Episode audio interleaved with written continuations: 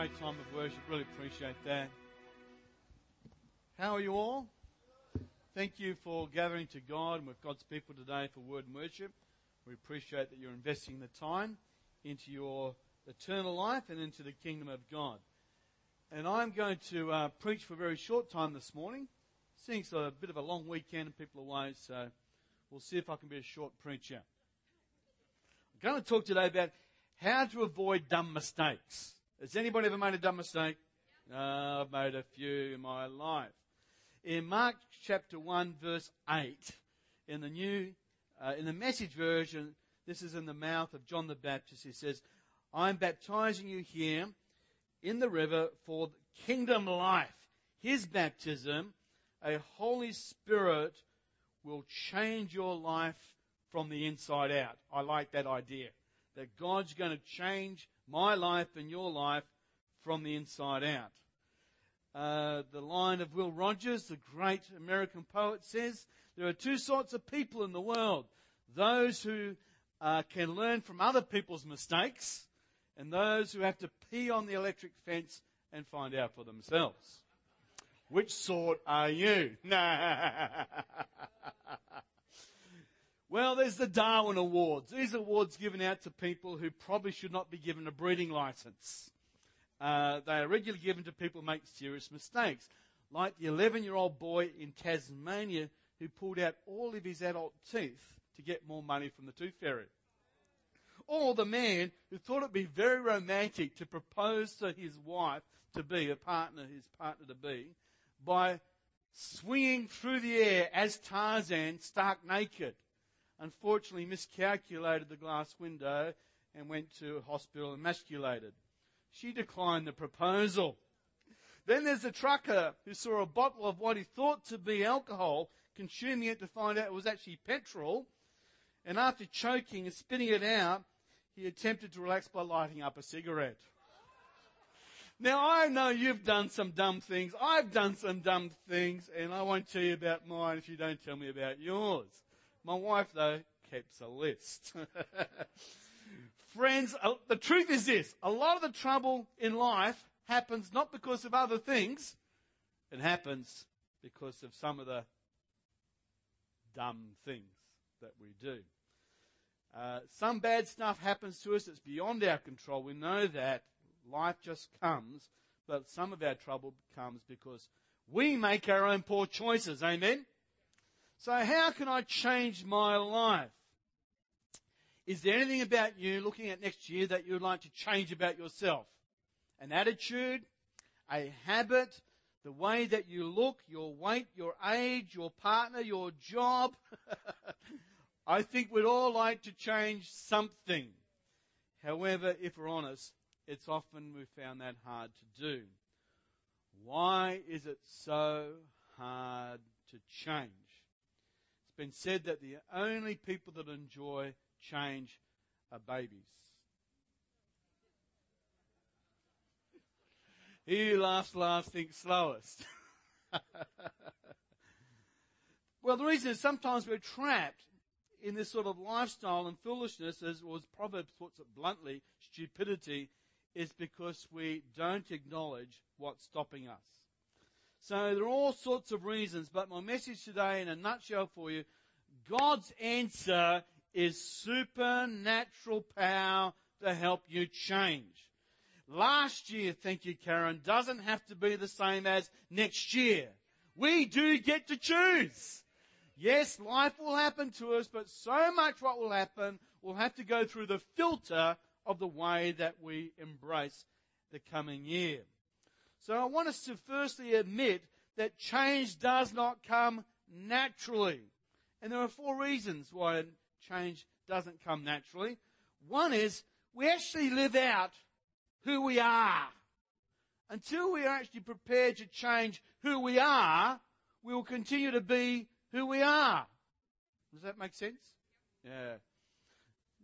James says this in the Message version, "The spring does not gush out fresh water one day and brackish the next, does it? Apple trees don't bear strawberries, do they? Raspberry bushes don't bear apples, do they?" You're meant to say no. You're not going to dip into polluted mud holes and get a cup of water that's cool to drink, are you? No. Change is hard because it has to do with something in us. The Bible teaches us that there is an old nature, there's an old appetite, there's this thing that we call sin. That's where my personality is bent on me being the center of this world. That's what sin is. Saint Augustine described as man turned in on himself. Unless that's broken, change becomes very, very difficult. So the solution is that we're to put to death the sinful earthly things that are lurking within you. Colossians 3 verse 3, New Living Translation. Unfortunately, these things can come alive every day. That's why there's a guy in the Bible who says, I die daily. I put to death daily the appetites of my flesh. He's referring to those stupid desires. Turn to your neighbor and say, stupid desires. I'm talking to me, not you. That will get you to do bad decisions. I have learnt that when people say I can't, they really mean I don't want it enough. Because wish power won't do it. But letting God's Spirit come within you and energize your will. So we cannot change ourselves. The biggest lie that the devil often do is say to you, oh, you can do this alone. You're struggling with your issue. You do it alone. And we find ourselves falling into the same patterns of sin over and over again. You don't need help. You can do this by yourself. Jeremy Griffiths, the son of one of the founding pastor of this church, is a great swimmer. He's a good athlete all round. And he tells the story of the day he almost drowned. Not because he was a bad swimmer, but he got caught in one of those rip things. He was going out to sea from Cottesloe. And all he had to do was put his hand up. Please, I'm drowning here. But no, I'm a good swimmer. And there's all those people on the beach looking at me. There's no way they're going to bring me on a rubber dinghy. So he went out further and further, and he almost lost his life because he just couldn't stick up his hand and say, I need help. The God of the Bible knows your situation. He knows what you're going through. And if you were to go to him and say, my life's a mess, and I really need you to come and help me, I really need you to come and sort out my confusion, my chaos, my addictions. He's going to say, I know. I was just waiting for you to ask me. And if we'll open up, then God will come and give us the power that we need to. So, hey, you can't do it alone. You need a higher power, and his name is Jesus. And people, our actions actually come out of our inner beliefs. Behavior comes out of what we believe. So you can pretend for a while, but the real you will eventually come out. And some of us need to kill the real you and let God rise within our life as the one who changes us from the inside. Luke chapter 6 verse 45 in the New International Commentary Version says, good people bring good things out of the good that they've stored in their hearts. They stored. Evil people bring evil things out of the evil they've stored in their hearts. They stored. People speak the things that are stored in their hearts. So here's the deal. Whatever software you've loaded on your computer is what you're going to run. Input's going to determine output. The people you hang with is going to affect your flavor. Zig Ziglar said that the people you hang with and the books that you read will determine your future. If you want to change where you go, change your input and change the people you hang with. Well, that's just far too practical, Mike. Give me something that's too difficult. Here's an ad for laser surgery. Who loves our advertising industry? This is a remarkable procedure. It only lasts for a few minutes, for a few measly $1,000, about $5,000, and will have tremendous impact on your life. Now, having laser vision corrected, most of your problems will go away. Patients cannot imagine waking up in the morning and seeing the alarm clock. They'll be able to do things they've never dreamed of. They'll be able to dive or drive the car, watch a movie, enjoy sports such as swimming without contacts or glasses. For many people, poor eyesight has been a hindrance to their confidence. and the career that they've wanted. And since they've been children, they have been dependent on glass, and it's shaped their inner world and their lives and their memories and how they feel about themselves. With laser surgery, your problems disappear. Well, that doesn't work. But Norman Vincent Peale said, change your thoughts and you will change your world. And if you don't change, you're not growing. If you're not growing, you're not really living. So we need to allow God to actually radically reorientate that. Mark chapter 1 verse 8, that the Holy Spirit's baptism gives you the ability to be transformed from the inside out. Too much of us have the outside transforming our inside when it should be the other way around. People see, this is an interesting one, often the people that are critical and just had this attitude of finding everything wrong in everybody else. What's actually going on is that they're actually avoiding their own personal obligation to change. Because if everybody else is bad, then they're okay, you see. So, we have to just acknowledge that sometimes we've just got to take personal responsibility for our stuff. I find it more difficult, very difficult, just to control me, let alone trying to fix anybody else. David Wilkinson, the man who wrote The Cross and the Switchblade, the Hollywood movie starring Pat Boone, the founder of Teen Challenge, one of the most respected Pentecostal pastors, built a great church in Times Square in New York City.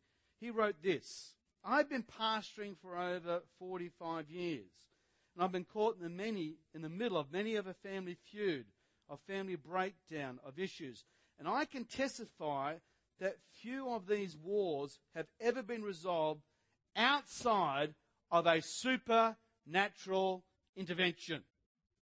Why? Because everybody wants the other person to change. One party tells me, why is he so stubborn? It's just awful. He needs to change. Then someone else says another similar thing. How can she be so hard-hearted? She doesn't know I'm doing my best. And it goes on. Everybody's just trying to actually duck and weave and play the blame game. Then he says this: that's why I believe no amount of counseling will have an impact. Until God's people resolve something, we all have to make our sincere daily prayer, oh God, change me. A lot of wisdom there from a man who's seen a lot. That's the key to internal change. You want to change your world? It starts with me. We spend too much time praying, God, change my circumstances, change my co-workers, change my family, change my conditions. And seldom we don't pay the most important things, which is, God, change Mike. And Monique said, amen. The real trouble isn't my spouse, my sibling, my job, my friends. It is the one, me, who stands in need of a prayer. So how to avoid some spectacularly dumb mistakes? Well, if you can't change naturally, the good news is you can change supernaturally. That's the wonderful thing. We just don't give you a set of rules. The Bible gives you the power through a relationship with Jesus Christ and the Holy Spirit to actually live up to those rules. That is not religion, that's relationship. And that's victory!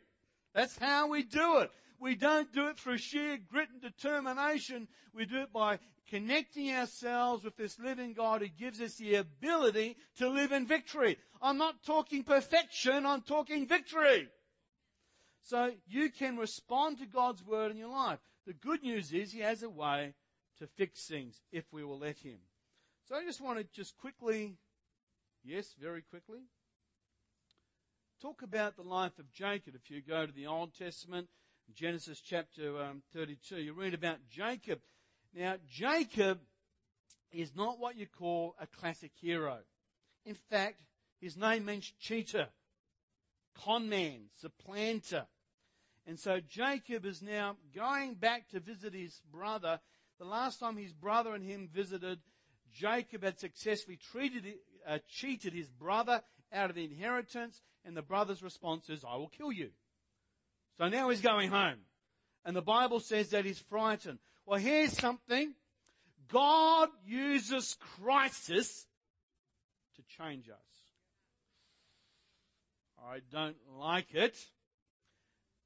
God does not cause crisis, but God uses crisis to bring about change in us. And just a quick survey today. Has the best change happened to you in crisis or in comfort? For the ones that say, God changed me during a time of comfort, put up your hand. There's no one. God changed me like through a moment of crisis. Oh, look at this. So God uses crisis. So Jacob's at a place of crisis. He's sending back the sheep first. He sends the goats first. Sends the children next. Sends the wives next, because he says, "Well, if the sheep get killed, that's all right. You know, he might have got rid of his bloodlust by then. Send the children. If he kills the children by then, he's got rid of his bloodlust by then. Kills the wife, he's got rid of it. I'm last in the line here. So you know, he's been a real fraidy cat here. And so here he is at this brook of Peniel, this Jabbok brook, and he has an encounter with God." And friends, I want to tell you that you'll never change until the pain of staying the same becomes greater than the pain of change. And there's a time when we've just got to get in the trench with God and wrestle with God and not let Him go. In our crisis, grab hold of God and wrestle it through. Don't let it go. Hold on to the promises. Hold on to what you've been taught and hang on and do not let go. God blessed him. And here's the amazing thing. He didn't deserve to be blessed. He was actually a bad guy. He was a cheater. He was a comment. He did not deserve it. But because out of crisis he went to God, and he was brazen enough, if you like, or bold enough to say, God, I want you to bless me. Guess what God did? He blessed him. So you don't have to qualify. You just have to wrestle. Just hang in with God. So you need to have that confidence to say, God, you are on my side. I will not let you go until you bless me. Genesis chapter 32, verse 34, if you want to check the reference later. So whilst Jacob lost the wrestling match, had his hip put out of joint, he was marked by the experience. I find as we go through crisis, as an individual, as a pastor, as a family, I find that crisis often marks you in ways. But if you let God do His work, you come out better through it all. The Bible says, if we ask, you will receive. Luke chapter 11. So what God then also wants us to do is to change our confession.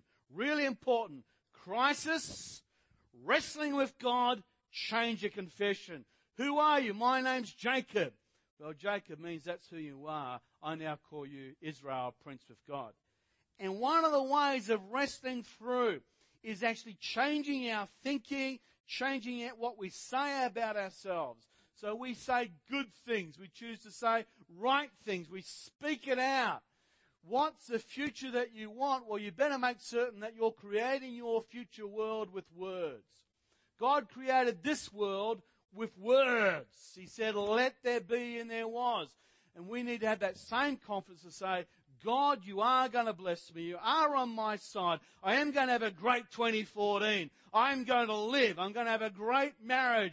I'm going to see my backslidden children return to Jesus Christ. I am going to believe God, and I'm going to say it, and I'm going to believe it. I will change what I say. And God changes us when we show Him our cooperation. So here's the good news. You don't have to stay the same. There was a season in my life when I just felt stuck, absolutely stuck. There were just a pattern of events in my life where I was not behaving in a very healthy way. And so I made my personal confession for a season, the very simple statement, I can change. I'll be in the shower. I can change. I can change. I can change. I can change. I can change. And I'm moving back to my old confession, which is, I am God's man of faith and power. I am God's man of faith and power. I am God's man of faith and power. I speak it out. I go for what I believe God's called and placed on my life. So, friends, don't make stupid mistakes, please. Some mistakes, thank you, only last for 5 minutes. Some mistakes last a lifetime. I did try to extract gunpowder out of a bullet once.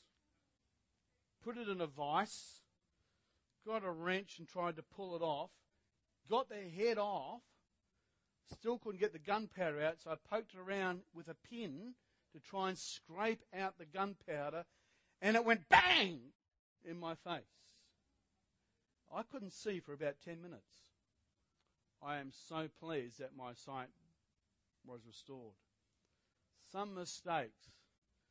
Some of you were just saying, oh, with the groans there, that Mike, that might not have been a smart thing to do. You didn't even know the end of the story, did you? Some good things to do. Read your Bible, change your input, love God, love people, and do these things. So, change. It's a great thing if you let God.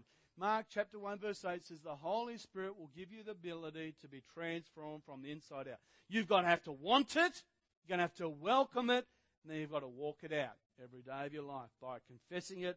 Wrestle with God, confess it, and you will see God's power transform you from the inside out. I am amazed that God still changes people like me. Amen? Father, we thank you for this season. Thank you, Lord, that you give us a vision and a hope. Lord, a plan, Lord, not to see us harm, but, Lord, to prosper us and to give us a future in you.